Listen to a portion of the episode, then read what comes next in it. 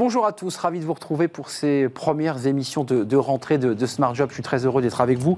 Euh, aujourd'hui, eh bien, on va parler dans, Smart Job, euh, au sommaire, dans bien dans son job, de LinkedIn. C'est un outil évidemment euh, essentiel pour convaincre un client et trouver un job. On en parlera avec Jean-Pascal Mollet. Il a d'ailleurs écrit un livre sur ce sujet. Smart Tips, l'IA, l'intelligence artificielle pour manager les talents de demain. On a mis un point d'interrogation. On en parlera avec notre invité dans quelques instants.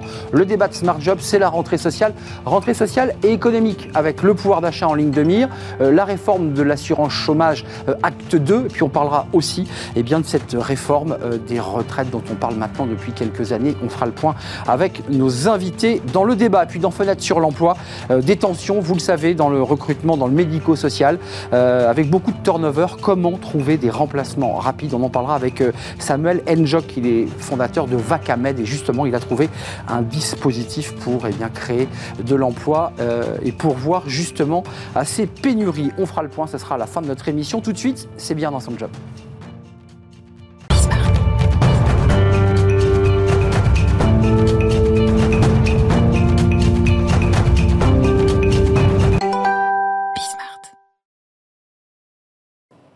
Bien dans son job, bien dans ses réseaux sociaux. Ça, c'est un sujet important parce que euh, pour la rentrée, bah, c'est vrai que quand on, démarre euh, sa rentrée professionnelle, qu'on cherche un emploi, euh, on a besoin de communiquer. Et il y a un réseau social professionnel, LinkedIn.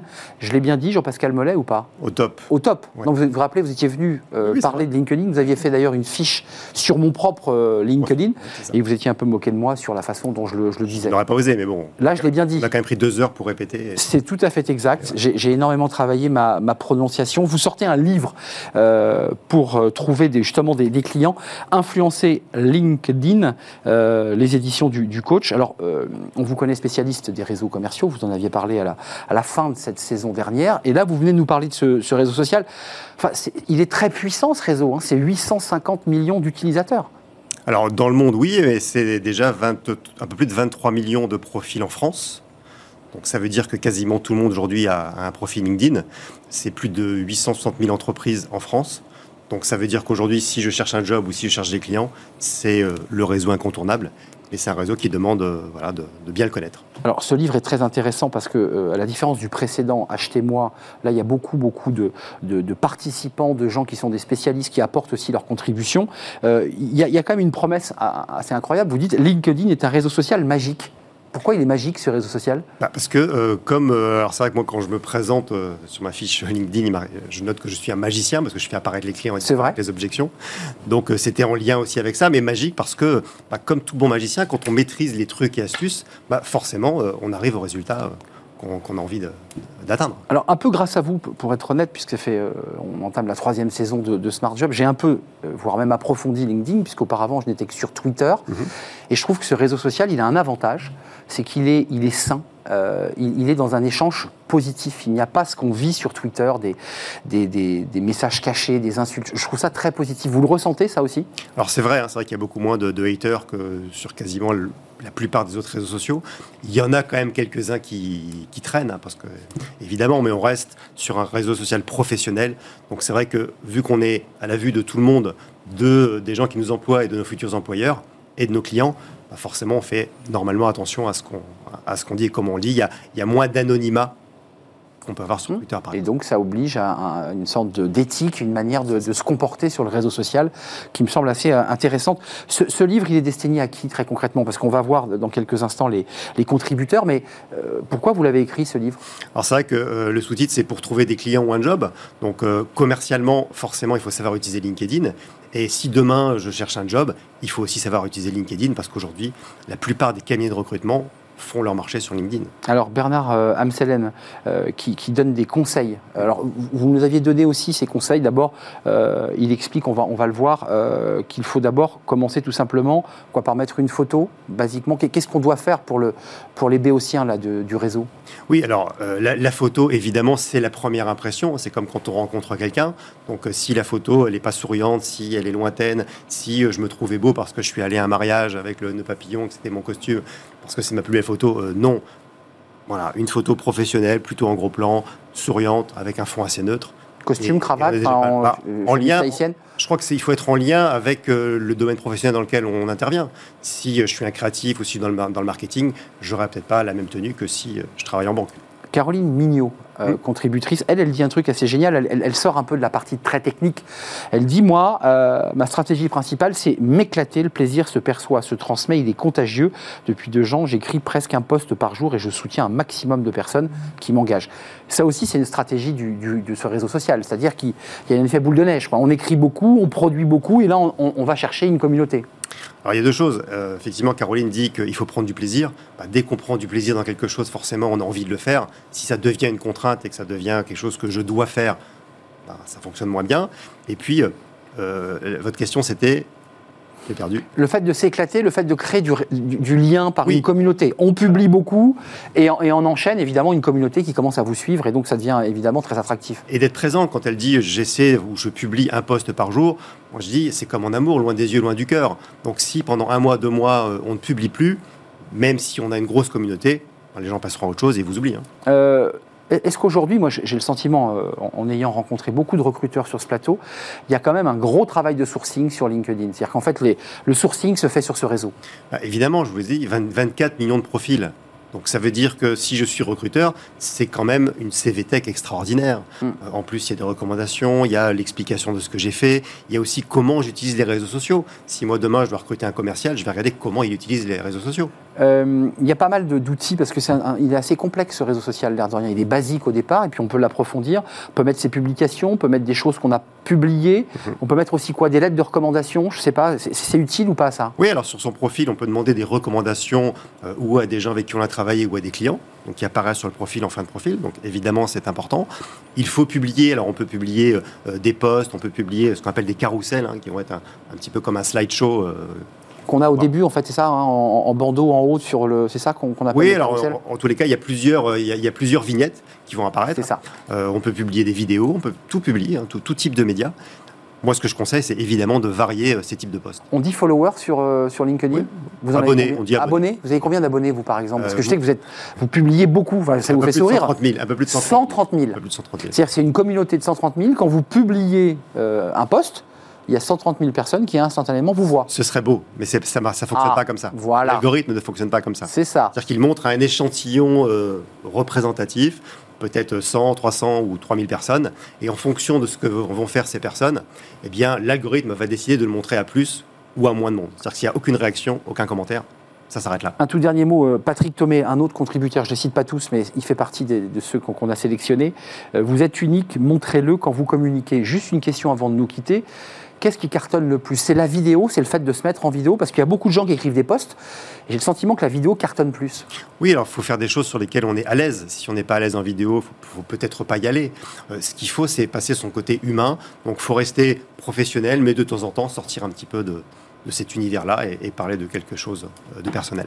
Après Achetez-moi, un nouveau blockbuster euh, de Jean-Pascal Mollet, euh, influencer LinkedIn Oui. pour trouver des clients ou un job, parce que dans votre domaine, on l'a trop peu évoqué, mais vous êtes euh, évidemment dans la relation commerciale et on cherche et on trouve des clients grâce à LinkedIn. Évidemment, moi je trouve 80% de mes clients qui viennent à moi, j'ai même pas à aller vers eux. Hum, Parce que vous êtes un, un gros contributeur du, du réseau social. C'est vrai. J'ai vu que vous étiez sur Twitter aussi.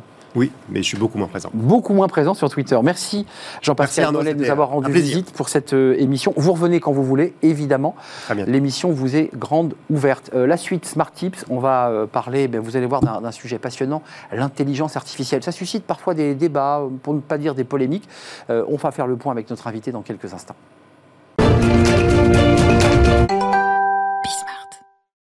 Smart Tips et on va parler d'intelligence artificielle euh, parce que c'est un sujet évidemment qui passionne, qui inquiète, qui suscite comme ça des, des doutes, des interrogations. On en parle avec Paul Courteau. Bonjour Paul, on est ravi de vous, vous accueillir. Euh, CEO de NeoBrain. Euh, on va parler d'IA parce que c'est un sujet qui, qui vous tient très à cœur. Quelques mots quand même sur votre parcours parce qu'il n'est pas anodin. Vous avez 26 ans, Euh, vous avez fait Harvard Business School et vous avez créé votre première entreprise à quel âge? À 16 ans. À 16 ans. Donc vous étiez encore étudiant. Euh, j'étais encore au lycée, j'étais en terminale. ouais. D'accord. Donc en terminale, vous montez votre boîte et vous dites à vos copains qui, eux, vont essayer d'aller en discothèque et de s'amuser, vous leur dites Attends, je suis en train de préparer le business plan. C'est ça, c'est ça. C'était intéressant. Bah, à l'époque, ça m'a permis de faire toutes les erreurs possibles de l'entrepreneuriat Oui. sans expérience, mais voilà, j'ai tout fait en concentré. Mais oui, oui, non, effectivement, à l'époque, moi, j'étais entre, euh, j'ai, fait- un crédit, euh, j'ai réussi à réunir plusieurs banques pour faire un crédit de 100 000 euros pour démarrer, parce que j'avais pas d'argent personnel ni familial. Et, euh, et comme j'avais 16 ans et qu'on donne une carte avec 100 000 euros à un jeune de 16 ans, en 6 mois, il n'y avait plus rien sur le compte. Donc j'ai dû apprendre à pivoter. euh, j'avais 17 ans et devoir euh, réduire les effectifs, repartir. Donc ça a été une vraie aventure. Vous avez créé une vraie boîte, quand vous dites effectivement, vous avez Ouais, ouais. embauché, vous avez... Euh, ouais, bah, il y avait, il y avait 4 personnes quoi, au début. quand même. Et après, quand je l'ai revendu, il y en avait une vingtaine. Ils avaient quel âge, les personnes que vous aviez recrutées?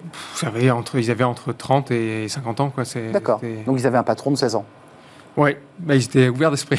Ah, Ils très ouverts d'esprit. Et, et on, va, on va revenir à votre sujet, Néobrain, mais il y avait quand même un lien avec le recrutement, là, déjà à cette époque. À l'époque, ouais, et puis surtout de savoir, c'est voilà, de, de bien aligner le- la, la bonne compétence au bon endroit au bon moment, en ayant des jeunes, en alignant leur aspiration avec les besoins du marché, avec les métiers d'avenir. Ouais. C'était il y a 10 ans.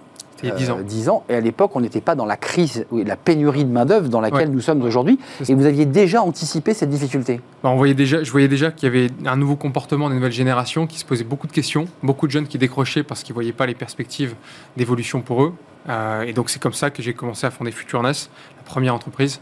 Et, euh, Et à la revente au groupe l'étudiant, vous créez Néobrain. C'est ça, exactement. Néobrain, c'est quoi?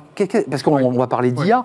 Euh, Est-ce que, est que son l'outil principal de cette entreprise, c'est l'intelligence artificielle? C'est ça, en fait. Le cœur de NeoBrain, donc c'est une intelligence artificielle qu'on a entraînée pendant plusieurs années en analysant tous les jours des millions d'offres d'emploi sur le marché. On a près de 54 millions en permanence en base Donc qui tourne qui tournent et qui analysent euh, donc quelles sont les tendances des compétences qui émergent, celles qui disparaissent, et ça dans une cinquantaine de pays différents. Et cette information, ça nous permet de la fournir aux entreprises pour les aider à identifier justement quels sont les secteurs. ouais, et quelles sont les compétences qu'ils vont devoir développer demain au sein de leurs effectifs, quelles sont celles qu'ils possèdent aujourd'hui et les éventuels écarts à combler? Euh, donc là, là, on entend bien dans, dans votre discours que l'IA est un véritable outil d'aide, d'accompagnement aux entreprises. Qu'est-ce qui ressort là de, de- de- de la grande bouche de, data de votre machine? Ouais. Qu'est-ce qui sort là? C'est quoi les tendances? Bah, les tendances, il y, a- il y a plusieurs choses qui se passent. Déjà, ce qu'on voit, c'est que il y a de plus, on voit qu'il y a de plus en plus de polyvalence sur les jobs. On voit que finalement, dans les deux ans qui sont passés, on a à peu près 30% de compétences supplémentaires sur un métier, donc sur un, un job donné en moyenne. Euh, on a 30%, on demande 30% de compétences supplémentaires. Donc ça veut dire plus de polyvalence, des missions qui deviennent de plus en plus larges. Finalement, la, la frontière entre les métiers devient de plus en plus poreuse. Bien sûr. Et Ça, c'est ça, c'est un, un des, un des points qu'on voit. La deuxième, c'est que comme les compétences techniques se transforment très vite, Mm. par exemple dans les fonctions IT, ça c'est très connu, euh, du coup, on met de plus en plus l'accent sur ces fameuses soft skills, comportements, qui sont par contre, pour le coup, beaucoup plus lents à transformer. Donc, ça devient de plus en plus des prérequis. D'un point de vue technique, vous, côté entreprise, comment vous rentrez ces données? Il y a, il y a- on- il y a des opérateurs, il y a des, alors- comment on fait pour rentrer et capter? Parce qu'il faut beaucoup Oui. d'items, j'imagine. Nous, c'est justement l'intérêt de l'intelligence artificielle, c'est qu'elle vient automatiquement donc récupérer ces offres sur le marché et analyser. les aspire. Elle les aspire et après elle sait détecter surtout ça ce qui est compliqué. Eh oui. Qu'est-ce qu'une compétence? Qu'est-ce qu'une tâche? Qu'est-ce qu'un diplôme? Un niveau d'études, etc. Au démarrage, donc on lui apprend ça et après elle sait classifier ces informations. Euh, là, vous nous dites aujourd'hui, c'est ce qui ressortait déjà dans la saison précédente de notre émission, et, même avant, c'est la compétence. Ce qui est le plus important aujourd'hui, c'est pas tant la compétence que l'attitude, la, façon d'être, la manière de se comporter. C'est bien cela. C'est ça, c'est certains comportements, par exemple, euh, et, c'est au-delà même du comportement, c'est par exemple l'esprit de synthèse, la capacité à appréhender un problème complexe. Vu qu'aujourd'hui, il y a, dans les différents problèmes qu'on propose, il y a différents, dans différents jobs, euh, je prends même le métier de journaliste, par exemple, il y a tellement d'actualités dans tous les sens que la capacité à synthétiser ces Et informations. de la technologie. Voilà, et de la technologie qui apporte une couche supplémentaire. Donc la capacité à synthétiser et avoir un esprit critique, par exemple, ce sont de nouvelles compétences qui deviennent de plus en plus demandées. Qui sont de En, plus en plus demandées. en parlant d'esprit critique, vous, vous avez, vous, du recul par rapport à cet outil dont vous voyez aujourd'hui euh, à la fois l'importance Oui. et les critiques qui Oui. peuvent en découler. Est-ce que vous avez ce recul, vous? Alors on a 4 ans et demi de recul maintenant, donc c'est, je dirais qu'il y a, il y a deux ans j'aurais dit non, mais aujourd'hui on commence à voir euh, à la fois les forces et les limites. Par exemple, notre matière d'entraînement sont les offres d'emploi. Les offres d'emploi, ça représente une partie du marché. Mm. On sait que par exemple sur certaines populations moins qualifiées, qui se recrutent souvent moins par offre d'emploi, on va retrouver moins de données. Donc finalement, c'est des tendances sur lesquelles qu'on arrive moins à capter. Le marché caché, en quelque Le sorte. marché caché, ouais, exactement. Mm. Qui va se passer parfois, euh, euh, je pense par exemple en France, il y a certains, euh, sur- dans des endroits, plutôt dans des petites villes, dans lesquels le recrutement se fait beaucoup par bouche à oreille. Bien sûr. J'avais un DRH il y a d'une grosse entreprise industrielle dans le sud qui me disait euh, le recrutement il se fait entre DRH euh, au marché le samedi matin. Euh, voilà. Tiens, cherche, euh, un mécanicien, Ouais, cherche tiens, un... mais j'ai un alternant qui part. Ah bah c'est dommage. Cherche un technicien de maintenance. euh, tu peux même m'envoyer ses coordonnées. Ça, ça, ça vous échappera. Enfin, je veux dire, c'est le- Ça, ça nous échappera. Automatiquement. Ça, ça nous échappera. Euh, ouais. Quand vos clients, parce que vous avez des clients, vous êtes une entreprise, vous êtes un entrepreneur, qu'est-ce qu'ils vous demandent, vos clients, exactement, avant de nous quitter? Qu'est-ce qu'ils souhaitent grâce à Mm. l'outil? Alors, je pense qu'en ce, en ce moment, et c'est vraiment ce qui a changé dans l'année qui vient de passer, on a vu la grande démission aux États-Unis Mm. qui a créé beaucoup d'inquiétudes euh, aux États-Unis, en Europe aussi. Euh, là, McKinsey a sorti un rapport il n'y a Oui. pas longtemps qui montre qu'ils ont pris sur un an les, les- les salariés qui ont démissionné et la principale raison, 41%, c'est les salariés qui manquaient de visibilité sur leur perspective de carrière. Donc, ce, qui- ce que nos clients cherchent avec notre outil, c'est de les aider à identifier leurs compétences internes, à identifier les métiers qui vont se développer et à aider les salariés à construire leur parcours de carrière en fonction des, des besoins de l'entreprise. Voilà, donc faire rencontrer l'offre et la demande interne L'offre et la demande et, et faire de la rétention. et faire de la rétention. Parce que le vrai débat, c'est que les collaborateurs s'en vont au fil de l'eau. Et ils veulent les Ils garder. veulent les garder plus longtemps. ouais. Néobrain, combien de salariés là? Aujourd'hui, on est 120 et on sera à 140 euh, après une belle annonce. euh, dans quelques- Parce que on l'a pas dit, mais il y a une belle levée de fonds là. Il y a une belle, ouais, on a levé 20 millions 20 d'euros millions, il y a hein. 5 mois. Ouais, exactement. On a fait lever 3 puis 20 euh, là en Serie A et, euh, et on vient d'ouvrir en Allemagne à Francfort il y a deux mois. Donc, Hmm. euh, Toujours sur le même business. hein. toujours sur le même business. c'est-à-dire offrir aux entreprises des, des- une visibilité très fine sur le, sur le marché de l'emploi. Merci Paul Courteau, c'était un vrai plaisir de vous rencontrer. Vous avez l'entrepreneuriat. Euh, voilà, cousu, euh, cousu sur le, cœur. C'est tout à fait l'esprit d'ailleurs de, Bismart. Merci de nous avoir rendu visite, CEO de NeoBrain. Euh, la suite de nos programmes, ben, c'est juste après la pause. On va s'intéresser évidemment à cette rentrée parce que c'est le pouvoir d'achat, c'est l'inflation, c'est l'inquiétude des Français. Puis il y a deux autres sujets dont on parlera. La réforme de l'assurance chômage, acte 2, parce que vous vous souvenez qu'elle avait déjà été réformée. Puis on parlera de la réforme des retraites. Là aussi, ce sont des sujets évidemment irritants. On va en parler avec mes invités juste après la pause.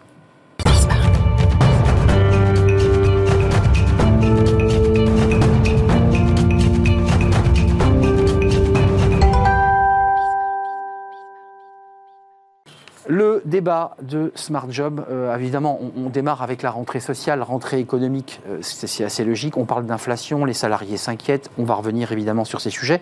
On parlera de la réforme de l'assurance chômage, parce que ça y est, les syndicats sont déjà informés d'un pré-projet de loi. Euh, Ils commencent déjà à négocier. Alors, c'est pas médiatique, mais il se passe des choses sur ce sujet. Et puis un autre sujet, alors celui-ci, ça devient presque un serpent de mer, c'est la réforme des retraites, parce qu'on en parle tellement qu'on a l'impression que cette réforme n'arrivera jamais, tellement on en parle. Et on va en parler avec mes, mes invités. Véronique Reissoud, merci d'être avec nous, euh, présidente de Backbone Consulting. Alors, c'est un travail vraiment d'analyse, de communication, mais aussi d'analyse des Français sur les réseaux sociaux, leur état d'esprit, à travers des sondages, notamment, on en parlera peut-être. Et surtout beaucoup d'observations avec des outils C'est ça. euh, de l'intelligence artificielle Ah. et, euh, et essayer de comprendre ce que disent les uns et les autres. Et sur les réseaux sociaux, c'est pas que Twitter, Non, voilà. non, non, non. C'est l'ensemble des réseaux sociaux. On vient de l'évoquer d'ailleurs, la LinkedIn et, Voilà. quelques autres, Insta et, et quelques autres. Et le sujet est à chaque fois un sujet de significativité, parce que oui, il y a beaucoup de messages. Représentativité, j'ai besoin des sondages pour être sûr qu'on est dans le- la représentativité. associés Ça, parfois avec. Codoxa sur des sondages qui sont très intéressants et très Voilà. instructifs. Euh, avec nous, euh, Aude de Castel, je suis ravi de vous revoir. Aude, comment allez-vous? Très bien, bonjour Arnaud. Porte-parole de Territoires et, et Progrès, puis vous êtes très impliqué aussi euh, dans le monde de, de l'entreprise. Là, c'est votre vie professionnelle, mais vous avez aussi des capteurs côté euh, entreprise. On va en parler avec vous pour savoir quel est l'état d'esprit aussi, pas que des Français, mais des entreprises, évidemment. Territoire de progrès. hein, qui est, Territoire euh, de Progrès, ne pas confondre avec Territoire et Progrès, qui est un Tout à fait. mouvement politique. Alors que Territoire de progrès, qui est présidé par Olivier Dussopt, du SOPT, qui est ministre Et, du Travail. voilà, qui est la composante, euh, l'aile gauche, on va dire, de la ça. majorité présidentielle dans euh, ce que va devenir euh, le Pas facile. euh, Renaissance. ouais, territoire de progrès, c'est pas facile parce que on- on- la confusion se fait vite quand même. Hein. Euh, territoire de progrès, territoire et progrès, le risque est, est grand. Hein. Bon, ben, on va parler de plus en plus de territoire de progrès. progrès, comme ça, ça et rentrera ben bien, voilà. ça sera bien ancré à la fois C'est ça. sur les territoires et à la fois dans les esprits de chacun. Bon, vous venez en parler en tout cas de territoire de progrès sur notre plateau. William Tay, merci d'être avec nous. Bonjour. Président du think tank Le, Le Millénaire, alors qu'il y a un club de réflexion indépendant, Ouais. euh, gaulliste Gaulliste, ouais. Gaulliste. Gaulliste et réformateur. et réformateur. Alors, quand on dit gaulliste, on dit gaulliste social, c'est plutôt gaulliste Euh, social nous, euh, on préfère pas avoir à être qualifié de gaulliste social. Gaulliste tout court, ça nous va très bien. Non, parce que Xavier Bertrand avait, vous vous souvenez, qualifié Oui, mais- de gaulliste social. euh, Là, je- des, des voilà. qualificatifs Voilà, moins, mais- c'est clair. Non, nous, on préfère revenir à l'esprit d'origine qui était la France ne peut pas être la France sans la grandeur. C'est ça. Bon, bah voilà. Vous avez posé le, le débat. Posons-le à travers cette petite phrase. Alors, la rentrée sociale, elle est marquée par des euh, les- l'AREF, le MEDEF qui va se réunir, les entreprises, les salariés qui s'inquiètent, l'inflation. Et cette petite phrase dans les colonnes du Parisien, c'était ce week-end, il y a deux jours. Euh, N'hésitez pas à répondre hein, euh, au téléphone. Je ne ferme pas la porte à taxer les super profits, dit Elisabeth Borne. C'est une très longue interview, très large. Bah, c'est très, quand même très intéressant cette petite phrase parce que euh, ça vient prendre un peu le contre-pied assez nettement de, des positions de Bruno Le Maire, de celles d'Emmanuel Macron et, de, et, et je dirais de l'esprit même du, du gouvernement. Qu'est-ce que vous en pensez? Ça vous surprend ou on est un peu dans une forme de démagogie pour apaiser les tensions? Ce qu'on, en tout cas, ce que les Français en ont retenu, c'est un problème d'alignement. On a une réalité de deux paroles qui ne sont pas tout à fait alignées, alors que ce sont normalement euh, le Premier ministre, le Président et le ministre de l'économie devraient quand même être alignés.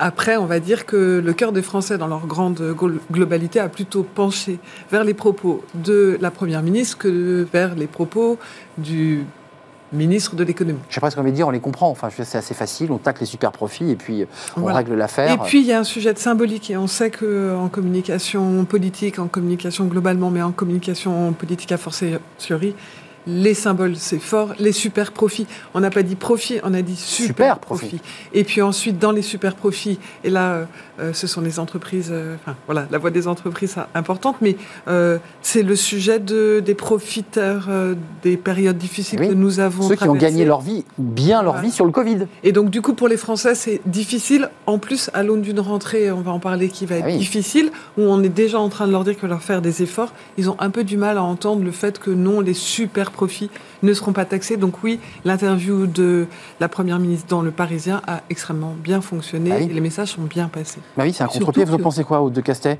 il faut, il faut les taxer, ces super profits. Les super profits, pas les profits, les super Oui, profits. oui, oui, il faut bien préciser que ce sont les super profits, d'autant que la France est quand même euh, la championne d'Europe des super profits, hein, des dividendes. hein. Ils ont été, euh, on a eu les chiffres qui sont tombés au mois de juillet, à plus de 33% euh, De distribution, de redistribution Mmh. des dividendes. Alors, il faut mettre ça quand même en perspective. Il s'agit euh, finalement des, euh, des dividendes versés euh, en 2021. Mmh. Euh, En pleine mais période Covid, hein. Juste après euh, la première, euh, le premier épisode euh, Covid. Euh, mais du coup, effectivement, pour la population, euh, c'est c'est assez insoutenable. Mais excusez-moi, je, je vous repose la question et je, je- je veux vous entendre parce que euh, vous avez retiré le mot social au mot gaulliste, mais je, je veux vous entendre. Est-ce qu'on n'est pas en train de raser un peu gratis là? Est-ce que c'est pas un peu Il facile y a, comme il y a ça? un effort collectif. Super profit, on rase gratis, on Ce va. qui est compliqué, C'est pas- c'est qu'on n'a pas déterminé la Bah, notion oui. de super profit. Ben oui, Qu'est-ce qui est profit et qu'est-ce qui est super profit? Ce qui est profit, on le sait. Ce qui est super profit, c'est moins clair. Donc c'est, pour moi, c'est pas, on rase pas gratis. C'est juste Oui. déterminer la réalité voilà. de à quel moment, quel est le curseur, sont Bon, on les connaît les de- entreprises quand même. qu'on- Oui, oui, on les oui, connaît. Il y en sûr. a euh, Total Euh, les- Energy, Total Energy, il y a aussi LVMH, il y a BNP Paribas. CMH, CGM, à qui on a demandé de recapitaliser Air France. Oui, oui. Ce- Ceux-là euh, doivent on passer la caisse. Bah, écoutez, de toute façon, euh, déjà, il y a eu une annonce euh, de la Première ministre et je pense que dans les jours qui vont venir, elle va repréciser et très certainement donner une définition de, ouais. euh, ce qu'est super profit. Ouais. Et, euh, William Tay, au moment où la CGT et quelques autres syndicats annoncent une manifestation le 29 septembre, c'est-à-dire vraiment pour euh, il y a le 22 septembre et le 22 septembre 29 et le 29 septembre pour, pour évidemment relancer ce, je mets des guillemets, ce mouvement social. Euh, vous en pensez quoi de cette idée de la Première ministre? Parce que c'est vrai qu'elle vient prendre un peu le contre-pied du discours ambiant, qui est de dire on protège les entreprises, il faut créer de la richesse, de la valeur.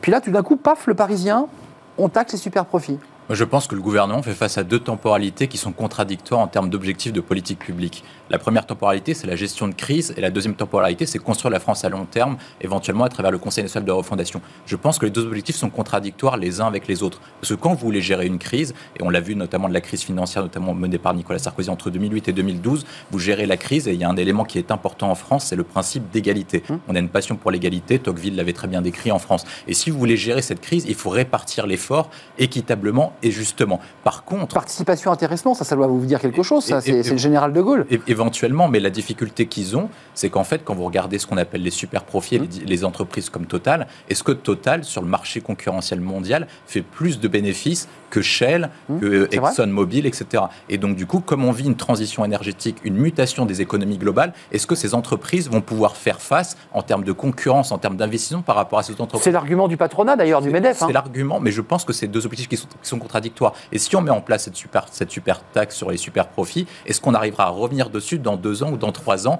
lorsque l'économie reviendra à la normale Et on sait- euh. On sait qu'en France, traditionnellement, lorsqu'on met une taxe, on revient rarement dessus. Ouais, ça c'est vrai. Euh, qu- quand même, la phrase d'Emmanuel Macron, parce que c- elle est venue aussi doucher les Français. On était à peine sortis des vacances, certains n'avaient pas repris le travail, que démarre ce premier Conseil des ministres, et puis bon, tout ça est tout à fait mis en scène, bien entendu. Euh, nous vivons, et cela pas simplement depuis cet été, ces dernières années, la fin de ce qui pourrait apparaître comme une abondance globalement du sang et des larmes pour la rentrée. L'inflation va continuer à progresser. Euh, c'est quoi? C'est pour un peu euh, nous mettre dans la marmite bouillante? Comment vous avez regardé cette phrase du président de la République? Ben, C'est anxiogène quand même, hein? Euh, les Français sont inquiets, de toute façon. Donc, euh, ça aurait été une distorsion si on n'avait pas eu un discours de vérité en face. Donc, c'est euh, voilà, c'est pour aussi préparer tout le monde, tous nos concitoyens, également les entreprises. à l'hiver, il va falloir passer l'hiver, comme on dit. C'est le cas de donc, dire. donc, c'est une préparation. Alors, effectivement, les mots sont forts, mmh. mais je crois que c'est à la hauteur de l'enjeu. Mm. Voilà. Et cette rentrée, en fait, le principal enjeu, c'est qu'il va falloir trianguler. Effectivement, euh, c'est fait le mot. il y a euh, la transition écologique à mener euh, de front avec le maintien euh, de nos dépenses publiques et également soutenir le pouvoir d'achat. Et donc cette triangulation, ça va être véritablement l'enjeu de cette, de cette rentrée et plus largement des mois à venir, bien évidemment. les Français, parce que vous les sondez sur ce sujet-là, qu'est-ce qu'ils qu'est-ce qu'ils disent là? D'après vous, euh, quel est le volume de messages qu'il y a eu juste sur ah, ce ça colossal. abondant Depuis le 24, oui. 450 000 messages juste sur cette phrase.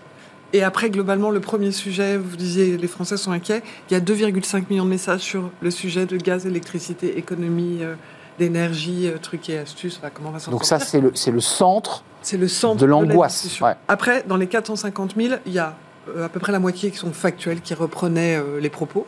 Mais le principal reproche n'était pas qu'il ait dit ça, mais qui était, OK, et? Et du concret, c'est ce que vous dites. Hein.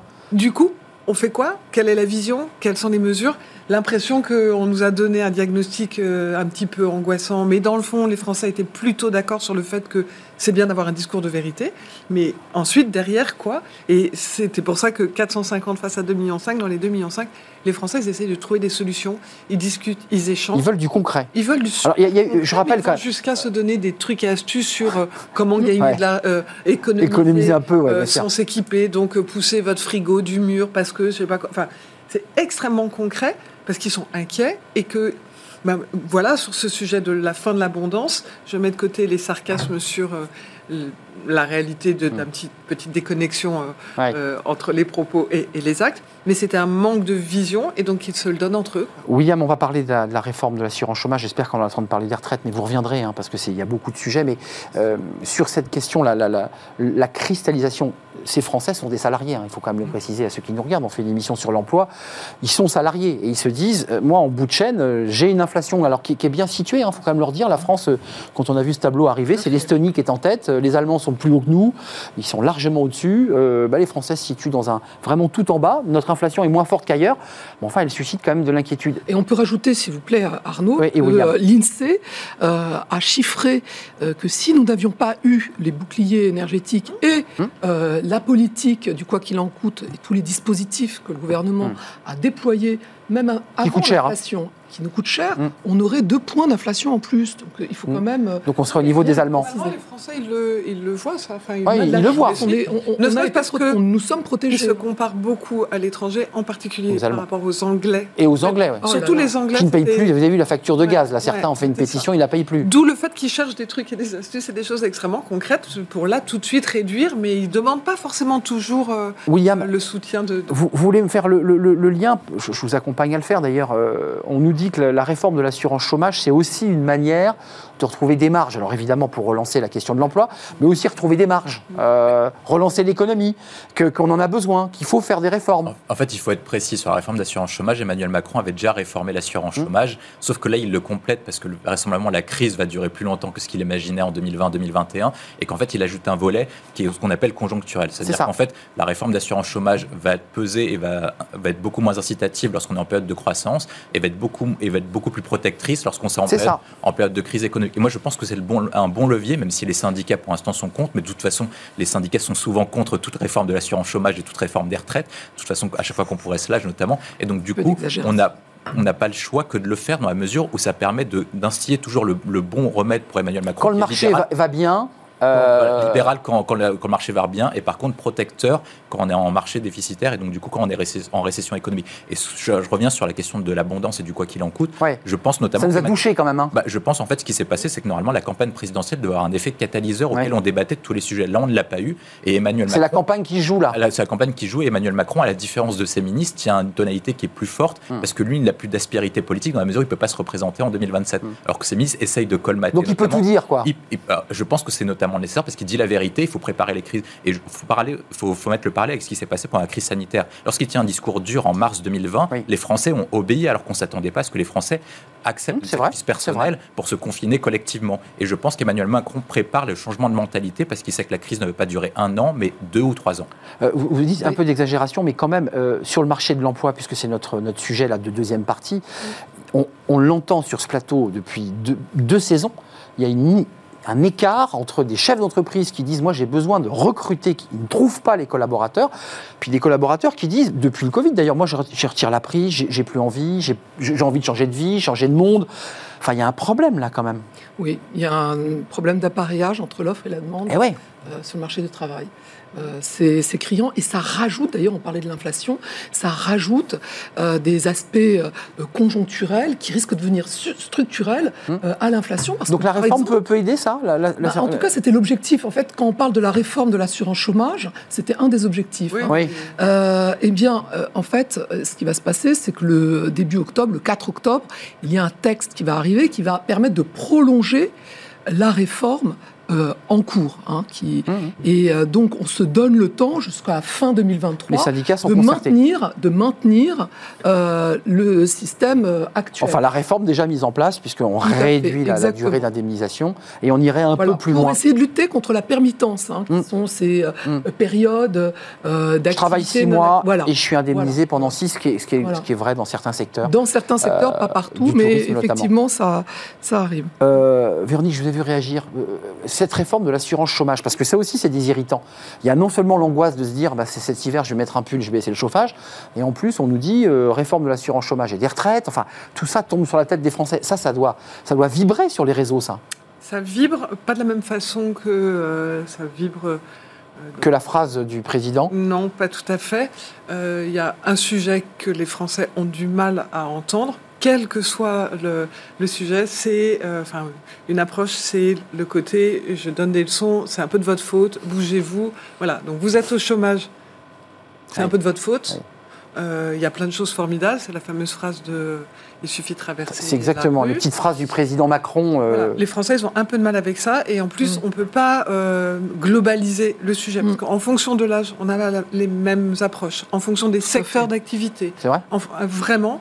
Euh, et l'un des sujets de préoccupation d'ailleurs c'est l'éducation. Les Français ils entendent le propos. La formation hein, et l'éducation. Voilà et, donc qui est la priorité du président de la République. Hein. Et donc ils entendent le propos. Il n'y a plus de profs euh, il y a hmm. plus de professionnels. Mais les euh, réponses qui sont données ne sont pas non plus à la hauteur de la réalité de la reconnaissance euh, pour ces, ces professionnels. Parce qu'il faut voir que quand même, là, dans les, je regardais ce matin dans les trucs où ils sont bien énervés, c'est les professionnels de la petite enfance. Je vous d'aller regarder sur les, les forums et sur Facebook la colère qui monte parce qu'on vient de dire, bon, en fait, comme on a besoin de professionnels, ce qu'on va faire, c'est qu'on va prendre des gens motivés.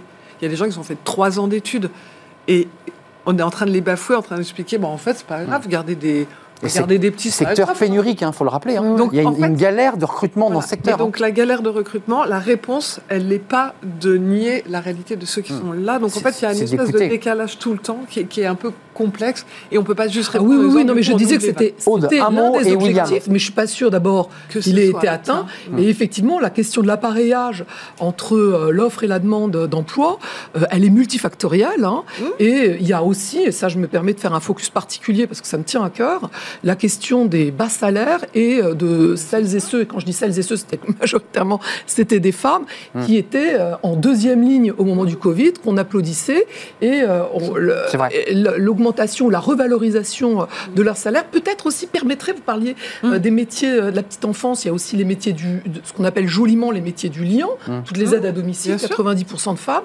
euh, quand, vous savez, quand vous savez qu'elles ont moins de 800 euros par mois, elles sont bien souvent 90% de femmes, bien souvent en temps partiel, temps partiel absolument. non choisi pour une sur deux, qu'elles cotisent on, on, on ne tient pas elles cotisent à la retraite et qu'elles ne valident pas leur trimestre de retraite. Donc il y a encore des trous dans, Dans la raquette. euh, dans la raquette, et ça, il faut repriser, hein, c'est évident. William Tay, pour conclure, on va pas parler retraite, vous avez vu, on n'a pas le temps, il nous reste moins d'une minute. Euh, cette rentrée, elle vous inquiète ou pas? Vous vous dites, après tout, il faut essayer de porteur d'optimisme et essayer d'avancer, qu'on soit chef d'entreprise ou qu'on soit salarié, euh, il faut avancer. Je pense que la situation sera dure, que le président de la République avait raison de. de rester À vous aussi, vous êtes sur la tonalité. euh, Ah, moi, je trouve qu'il a tout à fait raison. de Je qu'il a tout à fait raison de le faire. Et surtout, on a eu du mal à, décri- à- à- il a eu du mal à décrire un récit, à écrire un récit aux Français. Je pense que les Français ont montré dans les dix périodes d'adversité qu'étonnamment, contrairement à tout ce qu'on entend, je pense qu'il y aura très peu de révoltes sociales. Il y aura des mobilisations syndicales pour défendre des intérêts sectoriels sur l'assurance chômage, sur, la sur les retraites, mais qu'il y aura. C'est peu probable qu'il y, ait des- qu'il y ait un mouvement des Gilets jaunes. Je vais expliquer pourquoi. Parce qu'en fait, il y a le réceptacle des Gilets jaunes est désormais à l'Assemblée nationale, parce que vous avez des partis comme la France Insoumise et la Rassemblement national Qui ont des représentants. capables de porter leur expression populaire. C'est le premier élément, alors qu'ils ne pouvaient pas le faire lorsque Emmanuel Macron avait une majorité dite absolue. Mmh, vrai. Le deuxième élément, c'est qu'en fait, la crise sanitaire a anesthésié tout le débat économique et tout le débat idéologique, et on a vu qu'à chaque fois, on a eu que quelques manifestations, mais c'était principalement sectoriel, des personnes anti-vax. Et je pense que les Français vont comprendre si par on leur dit la vérité. Et je rejoins ce que vous avez dit. Le principal pour Emmanuel Macron sur la réforme des retraites et l'assurance chômage, c'est de faire, de dresser un diagnostic, mais de ne pas dresser des leçons. Je vais reprendre un point sur la réforme de l'assurance Ça chômage. sera le dernier. Eh ben, Oui. on, sera, on, a, on, a, on a été trop caricaturaux dans la mesure où en fait on a des tensions d'emploi, par exemple sur la restauration. Clairement. Mais est-ce que les personnes qui sont actuellement au chômage habitent au même endroit que les lieux où on Non. propose des emplois Non, de non. restauration C'est là où il y a une mobilité géographique à Évidemment. voir. Et je pense que sur ce point-là, on doit inciter au travail des étudiants et des jeunes. Je suis d'accord. Et au niveau des salaires, parce qu'on Ben, on- fera le débat et vous reviendrez, j'espère. Mais le niveau des salaires euh, reste un- Oui. un, vrai sujet dans certains secteurs, notamment de la petite très, qui reste des salaires encore trop bas. Et vous l'évoquiez. Merci aux deux Castel d'être venus nous rendre visite, porte-parole de territoire de progrès. Je ne suis pas trompé. Merci d'être venu. Euh, merci à vous, Véronique Reissoult. Euh, vous auscultez, vous expertisez euh, eh ce qui se passe hein, chez les Français à travers les réseaux et pas seulement. Vous êtes à la tête de Backbone Consulting. Et merci à William Tay. Vous êtes président du think tank Le Millénaire. Vous revenez quand vous le souhaitez. Évidemment, on va terminer par un sujet dont on a parlé. On va parler dans quelques instants dans Fenêtre sur l'emploi de cette pénurie et de ce turnover dans les secteurs du médico-social. Et ça pose d'énormes difficultés. On en parle dans Fenêtre sur l'emploi.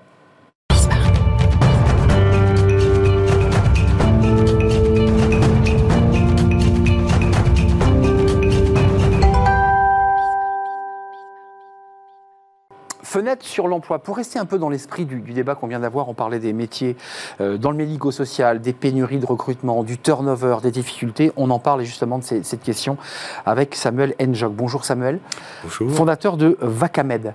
Euh, justement, vous avez écouté peut-être le, le- le débat. euh, il y a un vrai sujet dans le secteur médico-social. À quoi va servir Vacamed très concrètement? Alors, Vacamed est une plateforme euh, nouvelle génération qui permet en fait euh, aux établissements de trouver des remplaçants euh, de façon un peu différente. C'est-à-dire aujourd'hui, on connaît beaucoup de difficultés dans ce secteur. Donc l'idée de Vacamed, c'est de mettre en place en fait plutôt un système de mutualisation, parce qu'aujourd'hui les infirmiers manquent. Il y a à peu près 8% d'infirmiers euh, manquants dans les hôpitaux. euh, Excusez-moi, il AHP. démissionne C'est la grande Oui, démission des infirmiers. Hein C'est à peu près ça. C'est la crise des vocations. Ouais, c'est la, voilà, la crise des vocations parce que avec l'aspect Covid, ça a été très très dur.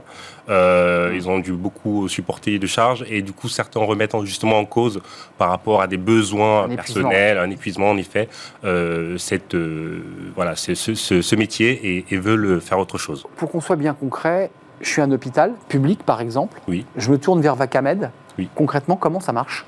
Alors J'ai 10 infirmières, euh, j'ai- j'ai j'ai dit 10 infirmières d'un- qui, qui sont parties. Alors, comment ça fonctionne? Aujourd'hui, ce qu'on fait, c'est que nous, on va prendre vos besoins, on va lister vos besoins. Nous, on a déjà en amont une liste de vacataires, d'infirmiers qui sont inscrits sur notre plateforme, sur notre base, qui sont eux, par contre, disponibles pour compléter des équipes, pour faire des remplacements. Euh, donc, nous, ce qu'on va s'assurer, c'est que, bah, en termes de respect des limites horaires à ne pas dépasser, de dépassement horaire, ce Et, soit et de bien compétences aussi, parce qu'il y a des compétences. hein. tout à fait, ce soit euh, en, en phase. Et du coup, nous, on va piocher dans ces listes pour proposer aux établissements euh, pour euh, quelques heures, pour des demi-journées, euh, voilà, des, ces personnes en remplacement afin de combler les, les absences. Je l'évoquais tout à l'heure, on l'évoquait pour la petite enfance, mais c'est vrai pour les infirmières et les infirmiers. Elles estiment que leur salaire est trop bas. Est-ce que cette- ce modèle, je dirais, de mercenaires, de vacataires, leur permet d'être mieux rémunérés? Tout à fait. Euh, alors aujourd'hui, il y a un modèle qui domine un peu le, secteur, c'est le, le modèle de l'intérim. Euh, aujourd'hui, euh, Vacamed ne se ne se présente pas sur ce modèle-là parce que pour les établissements, ça représente quand même un coût. Et nous, on choisit d'avoir un autre modèle, justement par le biais de la digitalisation, pour avoir un coût moindre pour les établissements. Mais tout à fait pour les, pour les professionnels, les infirmiers, c'est un moyen justement de compléter un, revenu et c'est ça qui, qui, les attire. Non, mais c'est une information importante hein, que vous nous dites. Vacamed n'est pas une agence d'intérim qui a les coûts euh, à support, que, va supporter l'entreprise lorsqu'elle en a besoin. Hein. Vous avez réussi euh, et le défi, c'est de baisser les coûts en fait. Hein. Tout à fait de baisser les coûts pour les établissements. On travaille notamment aussi beaucoup avec euh, le secteur médico-social qui a aussi euh, des eh difficultés à tirer sur les budgets. Et donc, on a voilà, voulu une solution qui permette aux établissements voilà, de pouvoir se permettre des remplacements, euh, on va dire, constamment. C'est-à-dire parce que souvent, ce qui se passe aujourd'hui avec, euh, avec l'intérim, malheureusement, c'est que en fait, les établissements vont recourir à un, à un remplacement si vraiment c'est indispensable et vont pas forcément chercher à, à, y recourir pour des petits remplacements sur des courtes durées. Mais cela n'empêche que ça, fait, ça affecte le service. Euh, et la, prestation. Concrètement, la durée de vos remplacements, vous évoquiez des périodes très courtes. Euh, est-ce que vous êtes aussi sur des périodes longues où on vous dit j'ai besoin pour six mois Ou est-ce que c'est vraiment ponctuel On a besoin pour deux jours d'une personne? Comment ça marche? C'est quoi les durées de remplacement? Alors en moyenne, ça va de euh, deux jours à une trentaine de jours, en moyenne. Pas plus En moyenne, pas plus. Après, sur notre plateforme, on a des personnes qui s'inscrivent pour avoir ils recherchent aussi du temps plein parce qu'ils veulent changer d'établissement et cela peut, ça leur permet de trouver des établissements. Mais notre cœur de métier, c'est voilà, c'est plutôt de la courte durée. Euh, le profil de ceux qui font ces remplacements, c'est des gens qui soient, qui, veulent se donner du temps, c'est qui ne veulent plus être à temps plein justement et qui ont d'autres activités. C'est qui ces personnes qui font des remplacements comme ça au pied levé, comme on dit? Alors ces personnes, ça va être en effet des infirmiers. Alors il y a plusieurs types de profils, hein, plutôt deux euh, principaux. Euh, les infirmiers qui vont être déjà en activité mais qui vont chercher un complément de revenus. C'est ça. Infirmiers, aides-soignants et autres autres métiers on en revient, vous voyez, au complément de revenu. Hein. Voilà, au complément de revenu. Et il y en a d'autres, en effet, qui, par besoin d'organisation, par besoin d'une meilleure, d'un meilleur équilibre vie pro, vie, vie, privée, vont plutôt chercher à avoir justement une espèce de plateforme comme ça qui va leur permettre d'avoir euh, des vacations quand ils ont envie, quand ils en ont besoin, et pas nécessairement sur un, planning un peu plus rigide. Euh, objectif euh, principal de l'année 2022, c'est pas uniquement les hôpitaux, c'est aussi les, structures de, santé et du social. Hein. Là aussi, où il y a une énorme difficulté de, recrutement. En effet, sur ces secteurs-là, il y a vraiment de, grosses difficultés. Alors, notamment sur les postes d'éducateurs spécialisés, moniteurs, éducateurs, il y a vraiment un, gros besoin. Euh, aujourd'hui, on estime à 5% le nombre de démissions. Alors, le dernier chiffre, il date un peu de 2021, mais c'est la Nexem et la FIAB qui avaient fait une étude auprès de 60 000 euh, professionnels et qui estimait à 5 le nombre de démissions dans ce secteur-là. Euh, et donc, euh, il y a aussi un besoin, les établissements sont vraiment en recherche. La question des salaires, hein. on en revient toujours à ce, à ce, sujet qui est important. Merci Samuel Enjok, fondateur de Vacamed. merci d'avoir expliqué eh bien votre stratégie, parce que c'est important de dire que vous n'êtes pas une agence d'intérim. C'est la fin de notre émission. Merci de, de l'avoir suivi. On se retrouve évidemment demain. Merci à toute l'équipe qui m'accompagne. Merci à Benjamin à la réalisation. Merci à Thibault pour le son. Merci à Nicolas Juchat qui m'accompagne dans, l'oreille et merci à toute l'équipe. Je serai là euh, demain. D'ici là, eh ben, portez-vous bien puis restez fidèles à tous les programmes de Bismarck. Bye bye. À demain.